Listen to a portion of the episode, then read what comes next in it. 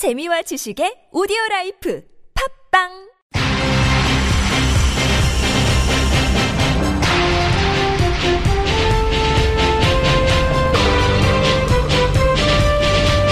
색다른 시선 김종배입니다.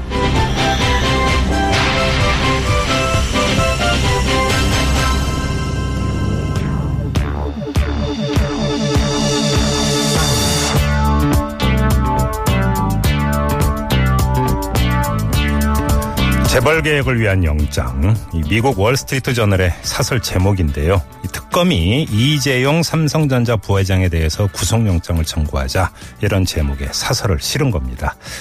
한국 기업들이 수십 년간 문제를 관리해온 방식을 뒤흔들어 놓을 것이라 이런 진단도 함께 곁들였습니다. 하지만 우리 언론은 좀 딴판입니다. 경영 공백, 대외 신인도 하락, 경제 위축 등등의 표현을 써가며 한국 경제에 타격을 준다 걱정을 하고 있고요. 대한상공회의소와 한국경영자총협회는 이재용 부회장 구속 여부를 신중히 판단해달라고 법원에 요청하기도 했습니다. 자, 하지만 이 반세기 동안 이어져온 정경유착 악패를 떨쳐내려면 언젠가는 넘어야 할 산입니다. 썩은 살은 도려내야 합니다.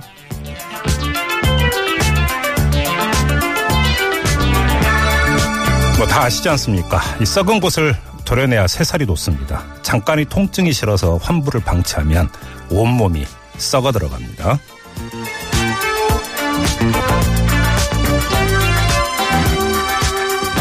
여러분 안녕하십니까? 색다른 시선 김종배입니다. 오늘도 우직하게 하루를 정리해드립니다. 색다른 시선으로 꼽은 오늘의 이슈부터 만나보시죠.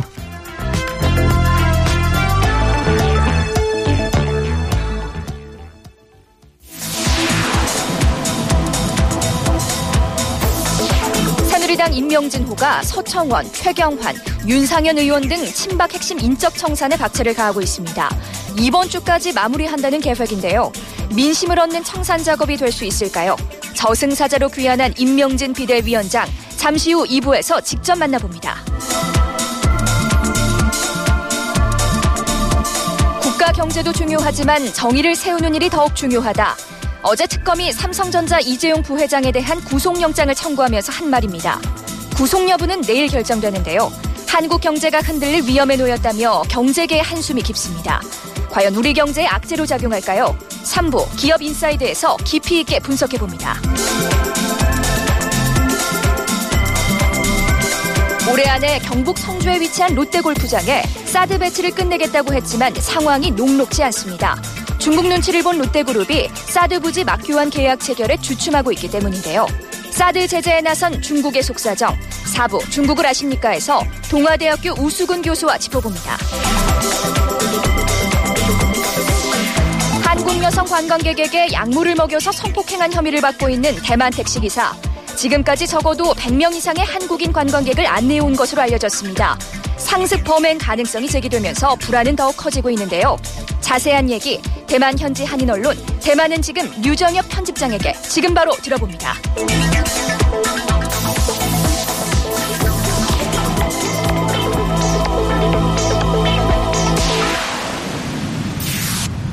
유정엽 편집장님 나와 계시죠?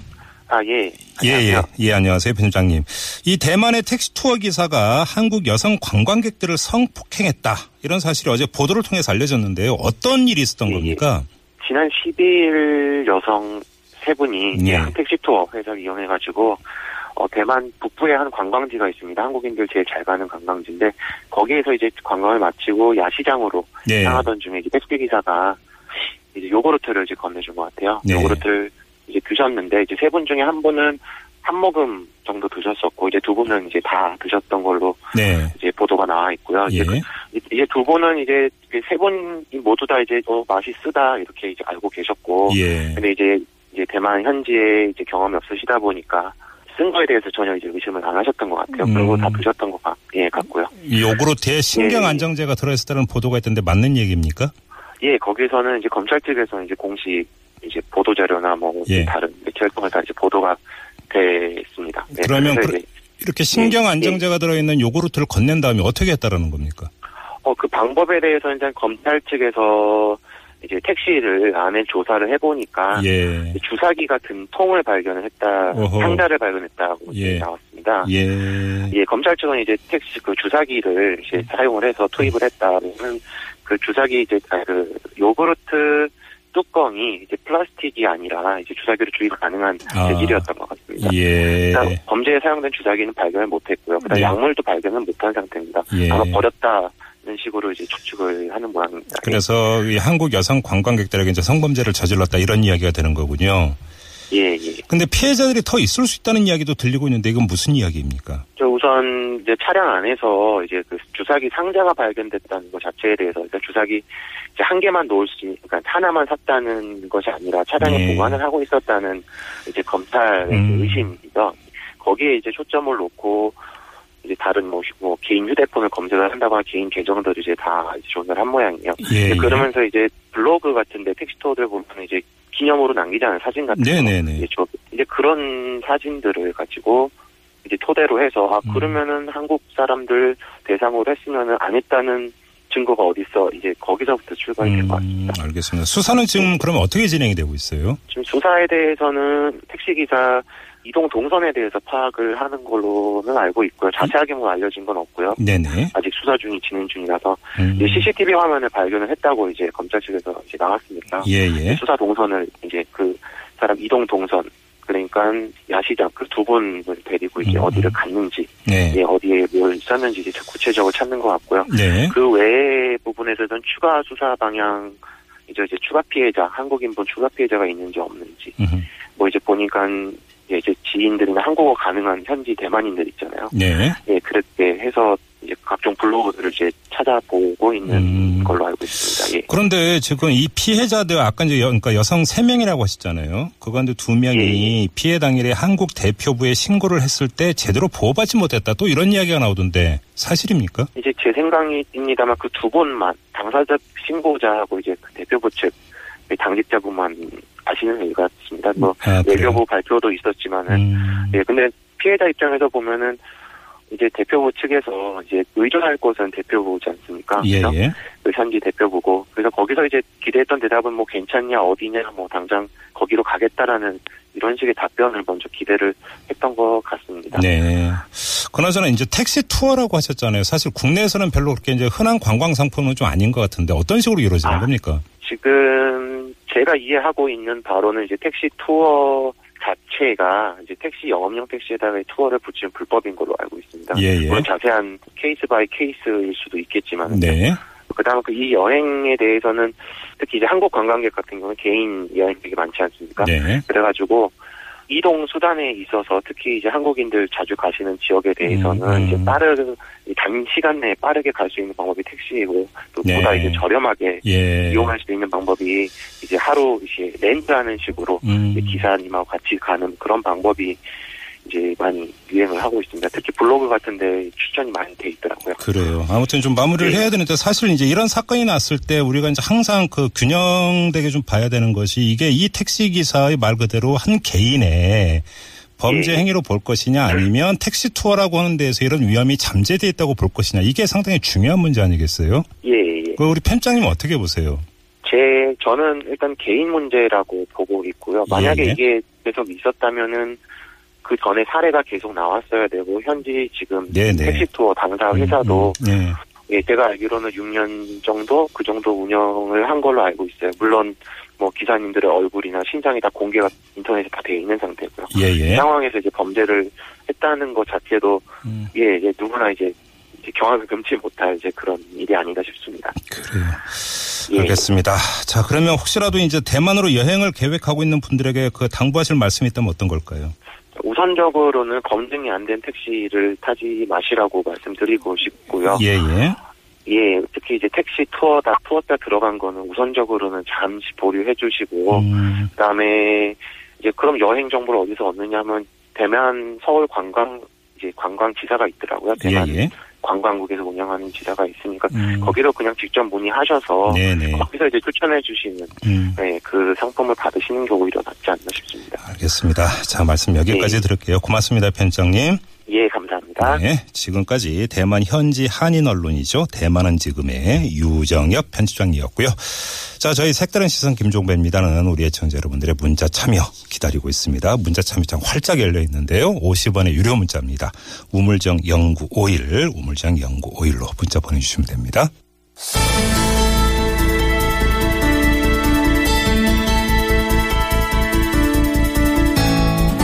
네, 새누리당이 서청원, 최경환 의원 등 친박 핵심에 대한 인적청산에 박차를 가하고 있습니다. 이번 주 인적청산을 마무리한다 이런 계획을 세웠다고 하는데요. 그런데 또 대통령에 대한 징계는 미뤘다고 하네요. 자, 새누리당 어디로 가고 있는 걸까요? 이 새누리당을 이끌고 있는 인명진 비대위원장 연결해서 자세히 얘기 들어보겠습니다. 여보세요? 네, 안녕하십니까? 예, 안녕하세요, 위원장님. 네. 지금 위원장님 그 취임하신 지 한 20일쯤 됐죠? 네, 오늘 19일째입니다. 19일째 됐죠. 어떠세요? 네. 힘들지 않으세요? 뭐 힘들죠. 뭐 각오하고 났지만 네. 조금 더 힘이 든다 생각할 때도 있고 네. 뭐 그래서 오길 잘했다 생각할 때도 있고 이런 너무 힘들다 그런 생각할 때도 있고 어떻게 사람인지라면 마음이 오락가락합니다. 이 위원장 제안을 받았을 때 이 정도까지 상황이 전개될 거라고 예상을 하셨어요? 뭐 예상한 부분도 있고요. 예. 뭐 예상치 못한 부분도 있습니다. 뭐 정치는 네. 저에게 생소한 것이기 때문에 예. 뭐 이런 거는 전혀 예상하지 못했네, 생각지 못했네 그런 부분도 덜어 있습니다. 네. 근데 이제 그 일전에 이제 새누리당 윤리위원장 맡으신 적이 있었잖아요. 예, 새누리당이 아니라 한나라당. 한나라당 시절 네, 윤리위원장을 했습니다. 네. 그때하고의 당의 분위기나 문화하고 지금 많이 다른 것 같아요. 어떻게 느끼세요? 많이 다릅니다. 뭐 그때는 그래도 뭐 언론 환경이든지 당내 네. 사정이든지 네. 예, 뭐 좀 지금보다는 좀 지금이 훨씬 더 좀 어렵고요. 네. 그때는 저는 뭐 윤리위원장이라는 그런 한 부분 당에 그것만 했고 지도부는 지도부대로 있었으니까 예. 저는 뭐 당 전체를 걱정하거나 뭐 책임질 수는 없었거든요. 그러나 지금은 뭐 당 전체를 책임져야 되는 입장에 있으니까 예. 상당히 복잡하기도 하고요. 예. 제가 예상치 못했던 그런 일도 있습니다. 예상치 못하는 일이 뭐예요, 위원장님? 뭐 정치네요. 이게 정치니까 예. 뭐 옛날에는 윤리 분야니까 뭐 그거야 뭐 제가 이렇게 전문적인 분야라고 해도 괜찮은데 예. 모르는 분야가 많네요. 정치의 역학관계라든지 예. 뭐 언론과의 관계도 그 뭐 제가 무슨 얘기를 하면은 네. 한국말이라는 게 그 다 들어봐야 알잖아요. 그죠? 예. 그런데 이제 이게 잘 보도도 안 되고 그래서 생기는 여러 가지 오해, 부당. 예. 또 저는 뭐 유머가 있는 정치를 했으면 좋겠다 이렇게 생각하거든요. 네. 정치인들 가운데 유머 감각이 뛰어난 분들이 많잖아요. 네. 예, 그런데 이게 저는 뭐 어떤 때는 뭐 어줍지 않게 유머를 하는데. 이걸 뭐 진담으로 알아서 또 막 보도가 되고 이러니까 막 당황스럽고. 저는 서청원 의원과의 갈등이 가장 어렵다 이렇게 말씀하실 줄 알았더니 아니네요. 아니요, 그거는요. 네. 예를 들어서 우리가 지금 당을 개혁하는 과정 중에 있잖아요. 뭐 이라고도 하고 그러는데 어차피 그건 뭐 예상됐던 거고요. 그런 뭐 그런 그 개혁을 하는데 저항이 없다 그러면은요. 네. 그게 개혁이 아니죠. 그렇게 쉬운 거라면. 그렇게 쉬웠던 일이라고 그러면 예. 당이 이 지경이 되지도 않았고요. 또 지금 뭐 우리 당에서 나가신 분들도 있는데 네. 분당도 안 됐습니다. 이렇게 쉬운 거라면 쉽게 할 수 있는 거라면 분당도 안 했죠. 예. 그러면 늘 뭐 나가서 하는 말이 참 어려울 거다 이러고 나갔거든요. 오죽하면 그렇게 나갔겠느냐 그런 말도 하거든요. 근데 이번 주 안에 인적청산을 끝낸다 이런 계획을 세우는데 그러면 서청원 의원의 반발이나 이런 것과는 상관없이 정말로 끝낼 수 있는 겁니까, 위원장님? 이제 인적청산 문제는 이제 제가 세 가지를 말씀드렸거든요. 세 가지 범주를 예. 다 원칙적으로 스스로 책임지는 게 원칙이다. 네, 네. 아니 새누리당이 책임져야지요. 집권여당으로 이번 사태에 대해서 네. 이게 뭐 이런 국정 파탄 사태에 대해서 새누리당이 책임 안 진다고 그러면 네. 국민들이 누가 그걸 납득하겠습니까? 우리 네. 입이 10개라도 책임져야 된다. 우리 잘못입니다. 네. 큰 잘못이 우리에게 있습니다. 네. 그런데 이 문제에 대해서 누군가 책임을 져야 되는데 새누리당이. 네. 뭐 정치적인 책임을 지어야 되실 분도 있는 것 같다. 예. 나는 정치적 책임을 지어야 되겠다. 예. 탈당하시는 거다. 예. 또 그러면 도덕적인 책임을 지셔야 될 분도 계시다. 그런 정도로 뭐 여러 가지 국민들 앞에 죄송스러운 모습, 새로 거듭나는 모습이 보여야 된다. 그런데 우리 당에 안타깝게도 아직도 자기 책임이 모르는 사람들인 것 같아요. 내가 무슨 죄인이냐 이런 사람이 많아요. 위원장님 그러면 인적 청산 대상으로 몇 개를 유형화했잖아요. 그럼 뭐 그 가운데 시간 관계상 하나만 여쭤보겠는데 이 당 대표 그리고 정부 요직 등에 있으면서 대통령을 잘못 모신 책임자들 또 인적 청산의 대상으로 이제 규정을 했어요. 그러면 예를 들어서 최경환 의원 같은 경우는 뭐 당과 원내대표 지냈고 그다음에 또 이 정권에서 경제부총리까지 지나지 않았습니까? 그런데 최경환 의원 본인은 자신은 최순실과는 아무 상관없다 모른다 이렇게 주장을 했잖아요. 지금 말입니다. 당에서 지금 책임을 지라 또 국민들이 책임을 묻는 거는 최순실을 알았냐 몰랐냐 그게 아니지 않습니까? 현재 나타나고 있는 이 국정 파탄, 박근혜 정부의 실패 이거에 대해서 책임지라는 거거든요. 예를 들면 우리 당의 지도부 중에 전당대회라든지 때때로 지난번 4.13 총선 때도 박근혜 정부의 성공으로 해서 이 한 몸을 바치겠습니다. 분골 쇄신하겠습니다. 이 한 몸을 불사르겠습니다. 이런 분들이 계시거든요. 그 말에 대해서 책임져야죠. 최순실 알았든지 몰랐든지 그게 문제가 아니잖아요. 그래서 책임을 잘 알지 못하는 사람들, 아직도 깨닫지 못하는 사람들은 결국은 당이 가르쳐줘야 되겠다. 그동안 스스로 알아서 하라고 그랬는데 그래서 윤리위원회 해부를 해서 윤리위원회에서 당신 책임은 이거다. 책임져야 된다. 이게 소위 우리가 얘기하는 인적 청산인데 윤리위원회를 통해서 이제 하는 일입니다. 그리고 이제 이 문제는 제 손에서는 떠났습니다. 윤리위원회가 구성이 돼서요. 다 윤리위원회에서 이제 자기들이 알아서 자율적으로 결정을 문제입니다. 네. 알겠습니다. 지금 그 애청자께서 계속 문자 보내주고 계시는데요. 3749님이 이런 문자를 주셨네요. 제가 읽어드릴 테니까 답변 부탁드리겠습니다. 위원장님. 자, 얼마 전에 이 최순실의 국정농단이 야당에도 책임이 있다는 그 말씀을 하셨는데 무슨 뜻인가요? 오히려 야당이 있어서 그나마 최순실의 비선 비리가 밝혀진 건 아닌지요. 이런 문자를 주셨거든요. 결과적으로는 이제 나중에는 야당이 있어서 야당보다는 언론이지요 뭐. 네. 그렇게 됐는데 야당이 또 물론 받아서 더 파헤친 부분이 있긴 합니다만은 이게 지금 박근혜 정부가 하루 이틀 된 정부가 아니잖아요. 4년 됐거든요. 그동안에 야당으로 쓰던 분들이 박근혜 정부 운영을 보면 뭔가 이상한 거 저 같은 사람들 눈에도 보였는데 정치를 젊은하는 분들이 이걸 못 받겠습니까? 이걸 강력하게 막았어야 되는 거거든요. 그런 이런 책임이 있다. 사실은 뭐 언론 또 조금 더 적극적으로 하셨어야 되고 저희들로서는 좀 원망스러운 말이죠. 야당이라도 좀 잘해줬으면 얼마나 이렇게까지는 안 되지 않았겠는가. 비판적인 기능을 더 감시 기능을 좀 더 했으면은 이렇게까지는 안 되지 않았겠는가. 뭐 우리는 우리는 못했지만 야당이라도 해줬으면 좋지 않느냐라는 등 원망 겸 뭐 이런 거죠. 뭐. 지금 뭐 위원장님 말씀 원론적으로 야당의 어떤 견제 기능, 감시 기능, 비판 기능 이거를 이제 말씀하신 것 같은데. 그럼요. 근데 야당의 후각에까지 최순실의 어떤 이 존재가 만약에 포착이 되는 수준이었다면 여당 의원들은 훨씬 더 많이, 더 광범위하게 알고 있었다 이렇게 봐야 되는 거 아니겠습니까? 이제 그래도 이제 여야의 이제 조금 이렇게 기능이 좀 역할이 다르지 않습니까? 야당은 훨씬 더 비판적이고 감시 그런 것들을 견제 이런 것들을 아주 전적으로 해야 될 책임이 야당에게 있는 거 아닙니까? 야당 역할이라는 게 그런 점에서 이제 기대를 하는 거고. 그런 점에서 뭐 결과적으로 아쉽다 아마 그런 정도의 생각이 무슨 뭐 위원장님께서 전적인 얘기 아닙니다. 조금 전에 참 정치가 어렵다라 이런 말씀을 하셨는데 안 여쭤볼 수가 없습니다. 이 문제를 지금 반기문 전 유엔 사무총장이 귀국을 하지 않았습니까? 그 처음에 어떤 그 위원장님의 말씀 참 호평이었는데 근데 오늘 하신 말씀을 보니까 침 흘리고 러브콜 할 생각이 없다 이런 말씀도 하셨고.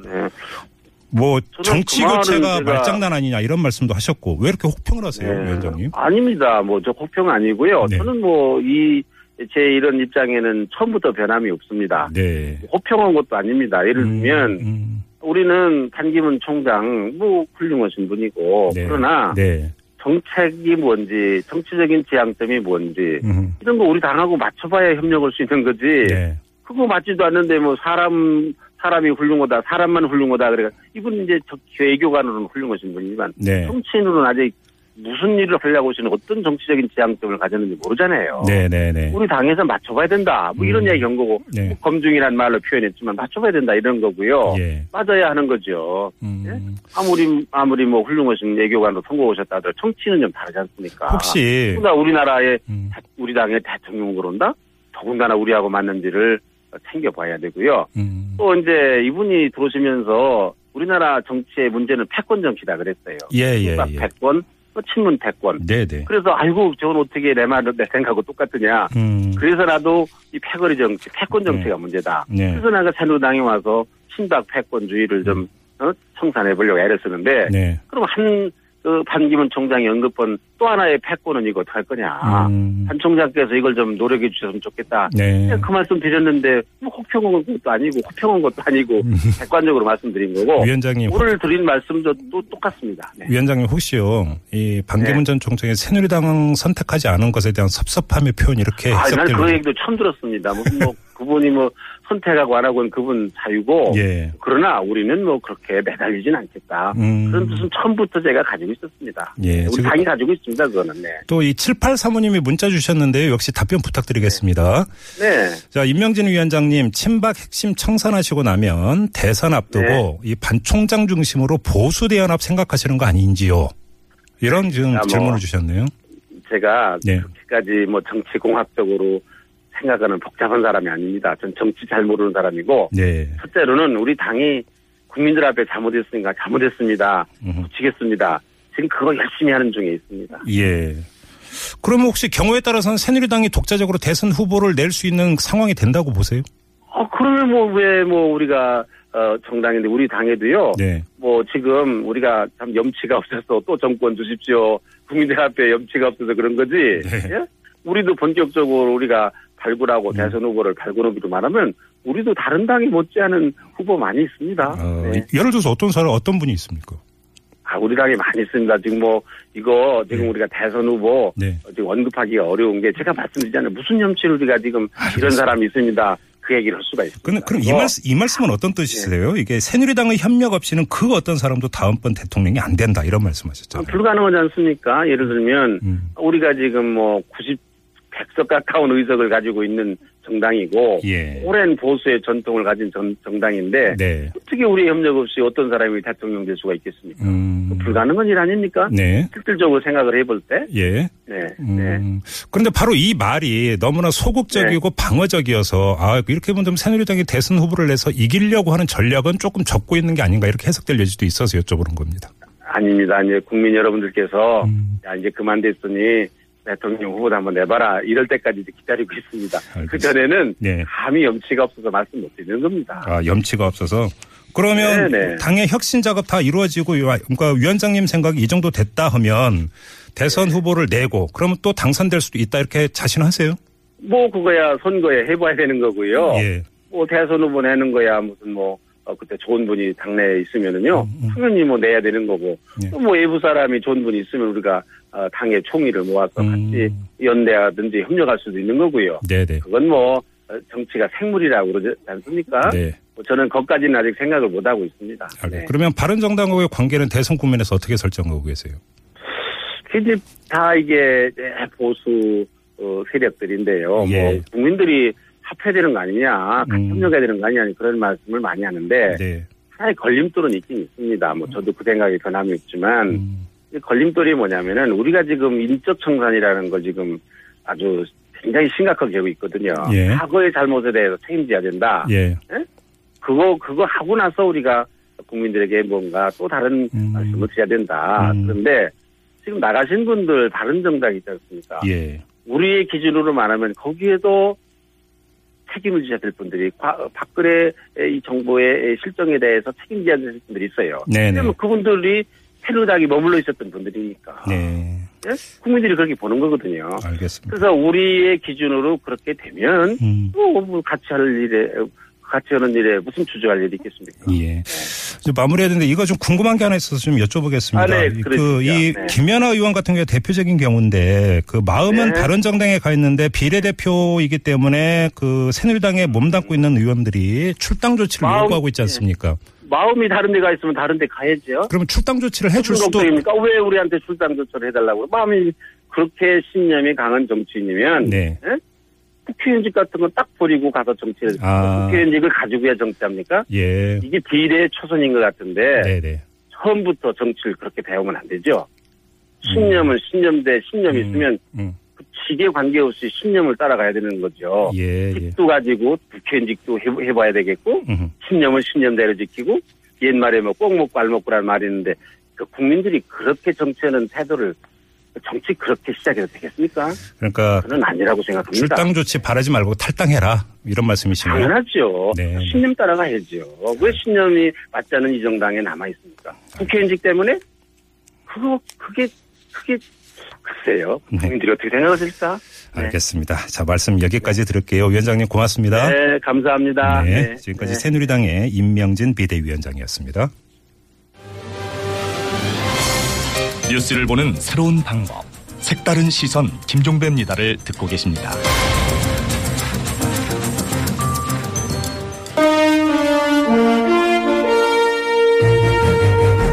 여러분의 합리적 판단을 돕기 위해 오늘의 뉴스를 골랐습니다.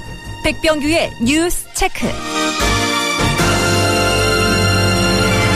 네, 시사평론가 백병규 씨 모셨습니다. 어서 오세요. 안녕하십니까. 자, 오늘 첫 소식은요. 이모와 조카 눈 한 번 마주치지 않았다고 하죠. 오늘 법정에 나란히 출석했었죠. 맞습니다. 네. 오늘 그 서울중앙지법 형사합의 22부 그 첫 공판에 이제 그 출석한 그 최순실 씨와 그 장시호 씨 이야기죠. 네. 완전히 얼음 같은 관계였다고 그러는데요. 네네. 네, 장시호 씨가 그 최순실 씨의 그 또 다른 그 태블릿 PC를 그 박영수 특검팀에 넘기면서 두 사람의 사이는 완전히 어긋났다는 이제 평가이죠. 네네. 네, 오늘 그 법정에서 이제 이 같은 관계가 다시 한번 확인이 됐습니다. 예예. 진술에서도 그 큰 차이를 보였는데요. 이 장시호 씨는 그 김종 전 문체부 차관과 공모해서 그 자신의 그 한국 동계 영재 스포츠 센터에 16억 그 2,800만 원을 후원하도록 그 삼성그룹을 그 압박한 혐의를 모두 인정을 했습니다. 네네. 모두 그 최 씨의 그 지시에 따른 것이라고 이제 그 주장하기도 했는데요. 네. 그러나 그 최순실 씨, 그 자신이 그 조언은 했지만 동계 스포츠 영재센터는 장시호 씨의 그 소유였고 네. 예산 집행이나 인사 등 운영도 그 장 씨가 그 주도했다고 진술을 했습니다. 네네. 달리 진술한 거죠. 또 그 삼성 후원 압력과 관련해서 나는 모르는 일이다 이렇게 좀 딱 잡아뗐는데요. 네. 네, 김종 전 차관에게 그 기업 후원을 좀 알아봐 달라고는 했지만 삼성을 특징해서 무엇을 요구한 바는 없다고 이제 얘기를 했습니다. 이 김종 전 차관은 어떻게 했겠느냐? 이 김 전 차관은 오리발을 내밀었습니다. 네. 이 재단 후원 압력은 박근혜 대통령과 안종범 전 수석이 한 일이다. 자기는 뭐 그냥 심부름만 했다. 네. 이런 이야기가 나왔죠. 이 법정에 이제 검사도 나왔을 거 아닙니까? 검찰 측에서 뭐라고 하던가요? 네. 그 장 씨 위에 그 최순실 씨가 있다. 이렇게 이제 한마디로 그 정리를 했다고 그러죠. 검찰은 그 대부분의 그 업무 지시나 그 중요한 결정은 이 장 씨 위에 그 최 씨가 있다는 게 확인됐다면서 앞으로 그 증인신문을 통해서 이를 구체적으로 입증하겠다고 밝혔습니다. 네. 조금 전에 이제 동계 스포츠 영재센터 말씀을 하셨는데 이것의 무리한 요구를 삼성이 그냥 아무 얘기 없이 기꺼이 받아들인 정황이 드러난 게 있다고요. 그렇죠. 이제 그러니까 이 일종의 그 뇌물에 대한 그 대가로 네. 이제 말하자면 얘기를 한 셈이다 이런 얘기인데요. 예. 네. 부정청탁의 대가로 이제 한 거라는 거죠. 오늘 그 검찰이 이 삼성과 그 동계 스포츠 영재센터가 그 주고받은 그 이메일을 이제 공개한 게 있습니다. 예. 보면은 먼저 예. 삼성은 이 후원금을 주기 위해서는 업체 등록이 먼저 이루어져야 된다. 이러면서 업체 등록을 해줄 것을 센터 측에 바로 요구를 했다고 그러죠. 네네. 후원금을 보내주기 위해서 그 세세한 코치까지 했다는 것이고요. 이 두 번째로는 2차 후원 시기를 그 센터 쪽에서 그 장초 예정보다도 한 달 앞당기자. 삼성 측이 그 난색을 표명하기는커녕 이 내부적으로 준비해서 그 차질이 없도록 하겠다. 네. 이런 응답을 보냈고요. 이 날짜를 변경한 그 계약서까지 직접 만들어서 퀵으로 보내서 네. 바로 이제 처리를 했다고 합니다. 네. 이에 대해서 그 검찰의 출두에 그 진술한 삼성의 한 그 차장급 인사는 이 영재센터 측이 보낸 자료를 봐서는 그 후원할 필요가 없다고 느꼈지만 이 상부위에서 관여하는 것 같아서 일을 처리했다. 이렇게 진술을 했고요. 예. 후원금 지급 실무를 담당한 모 과장은 이 상부에서 그 최대한 빨리 후원금이 그 지급될 수 있도록 하라는 취지의 말을 들어서 이렇게 처리를 했다고. 이 두 직원의 이야기는 상부가 이제 회사 내 상부를 그렇죠. 얘기하는 거죠. 네, 맞습니다. 네, 알겠습니다. 자, 다음 뉴스로 넘어가죠. 네, 이 삼성 이야기인데요. 이 스위스 그 다보스 포럼이 매년 발표하고 있는 이 글로벌 지속 가능 경영 그 100대 기업에서 삼성전자가 2013년 이후 이 4년 만에 처음으로 이 명단에서 빠졌습니다. 어허, 예. 네, 이 글로벌 지속 가능 경영 그 100대 기업은 기업의 규모나 경영 성과가 아니라 이 환경적 사회적 측면에서의 그 지속 가능성을 이제 그 중점적으로 그 평가를 해서 그 선정을 하는데요. 네네. 12개 그 성과 지표를 이제 그 평가를 해서 이제 선정을 한다고 그러죠. 뭐 다양성이랄까, 안전 효율성, 혁신 역량, 임직원 채용과 고용의 유지, 에너지나 뭐 온실가스, 수자원의 효율성 제고 이런 측면들을 이제 그 평가를 한다고 그러는데요. 네네. 네. 삼성전자는 그 2013년 그 이름을 올린 데 이어서 2014년에는 그 34위, 2015년에는 45위, 그리고 지난해에는 94위로 이제 떨어졌다가 올해는 네. 아예 이제 그 100등 밖으로 밀려났죠. 올해 그 국내 기업 가운데서는 그 포스코, 신한금융지주 회사 그리고 LG전자 이 세 개 기업이 그 이름을 올렸는데요. 예, 예. LG가 이제 유일하게 4년 연속 이름을 올렸습니다. 알겠습니다. 자, 민주당으로 가볼까요? 네, 이 박원순 서울시장과 이제 그 김부겸 더불어민주당 의원이 오늘 그 야 3당이 공동 참여하는 개방형 공동 경선을 이제 그 공식 제안을 했죠. 네. 이 박원순 시장과 그 김부겸 의원, 이 국회의원회관에서 그 공동 기자간담회를 갖고 이 각 당의 그 당리 당략과 후보의 그 유불리를 뛰어넘어서 대의와 시대적 명령을 그 유행하기 위해서는 그 야 3당은 연합해서 개방형 공동 경선을 그 치러야 된다. 예. 이렇게 이제 제안을 하고 네. 이 취지에 동의하는 모든 후보들의 그 적극적인 참여를 이제 요청을 했습니다. 네. 두 사람은 이번 주 중에 그 경선 룰을 그 최종 확정될 그 예정인 민주당 네. 그 지도부에도 이 공동 정부 공동 경선 수립 방안을 적극 추진해 달라. 네. 이렇게 좀 요청을 하게 됐다고 그러죠. 반응은 어떻게 나오고 있습니까? 네, 일단 좀 차갑습니다. 네.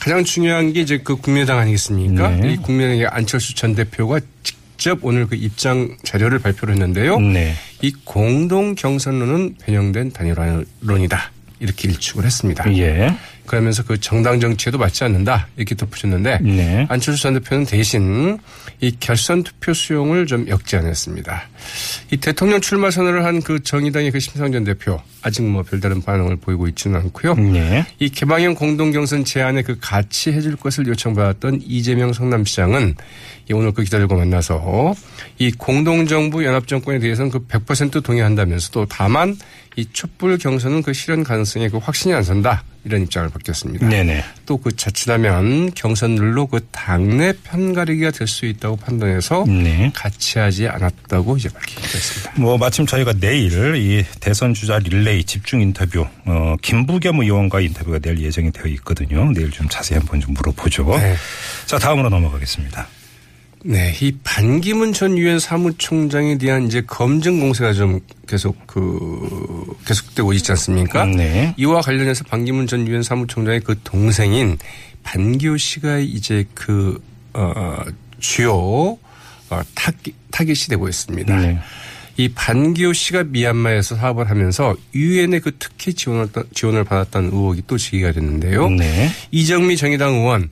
이 반기호 씨가 그 추진하는 보성 파워텍의 그 미얀마 사업에 유엔이 직접 관여했다는 정황이 포착됐다고 이제 오늘 주장을 했습니다. 네. 이 의원은 미얀마 그 현지 언론 그리고 그 정부의 그 페이스북에 따르면 지난 그 2015년 1월 21일 이 반기호 씨가 직접 참석한 보성 파워텍과 그 미얀마 정부 간의 그 사업 회의에 유엔 대표단과 한국의 그 산업자원통상부 관계자가 그 참석을 했다는 이제 주장이죠. 네. 네. 미얀마 그 정부의 페이스북에는 반기호 씨와 그 미얀마 정부 관계자 그리고 유엔 인사로 보이는 관계자가 함께 찍힌 사진도 발견이 됐다는 것인데 네. 이정미 의원은 민간 사업자가 추진하는 사업에 어떻게 유엔 대표단이 그 관여를 한 것이 과연 타당한 것인지 의문스럽고 유엔 대표단이 왜 거기에 있었는지 유엔 대표단으로 참석한 사람은 누구인지 유엔 대표단이 어떤 역할을 했는지 좀 밝혀야 한다. 네. 이렇게 이제 그 주장하고 나왔습니다. 알겠습니다. 자, 짧게 하나만 더 전해 주시죠.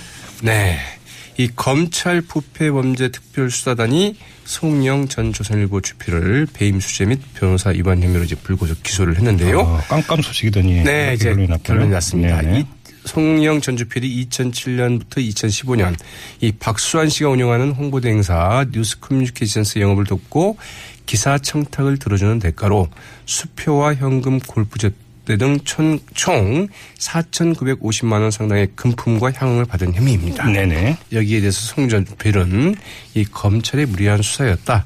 박근혜 대통령과 그 측근이었던 우병우 전 민정수석 등 이 국정농단 세력의 치밀한 기획과 지시에 의해 자행된 수사다. 이렇게 좀 반박을 했다고 그러네요. 네. 조선일보 보도에 대한 이제 그 보복이다. 이런 주장인가요? 그렇죠. 예. 네. 한번 지켜봐야 될 것 같습니다. 법원의 판단을 좀 봐야죠. 알겠습니다. 자, 뉴스체크온으로 여기까지입니다. 수고하셨습니다. 네. 고맙습니다. 네, 시사평론가 백병규 씨였고요. 네. 색다른 시선 김종배입니다. 2부는 여기까지입니다. 자, 뉴스 들으시고요. 7시 6분 3부에 돌아오겠습니다. 잠시만 기다려주세요.